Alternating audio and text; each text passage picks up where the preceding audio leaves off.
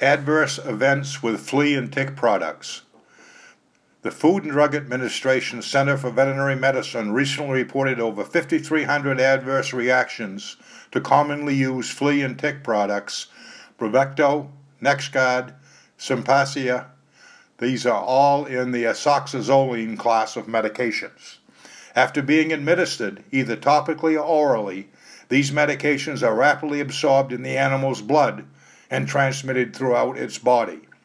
When the parasite, the flea or the tick, takes a blood meal, ingesting the chemical, it interferes with the chloride channels in their nervous system, blocking nerve transmission, resulting in paralysis and death.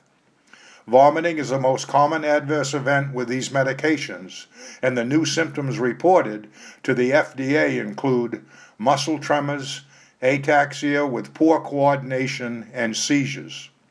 A spokesperson for the FDA stated that they are seeing reports of neurological events at the similar rates across all products in this class of drugs.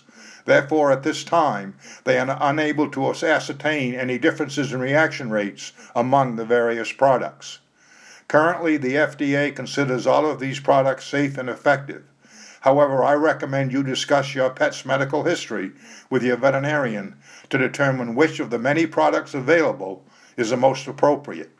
The FDA contact number is 240 402 7002, and that's your animal answer.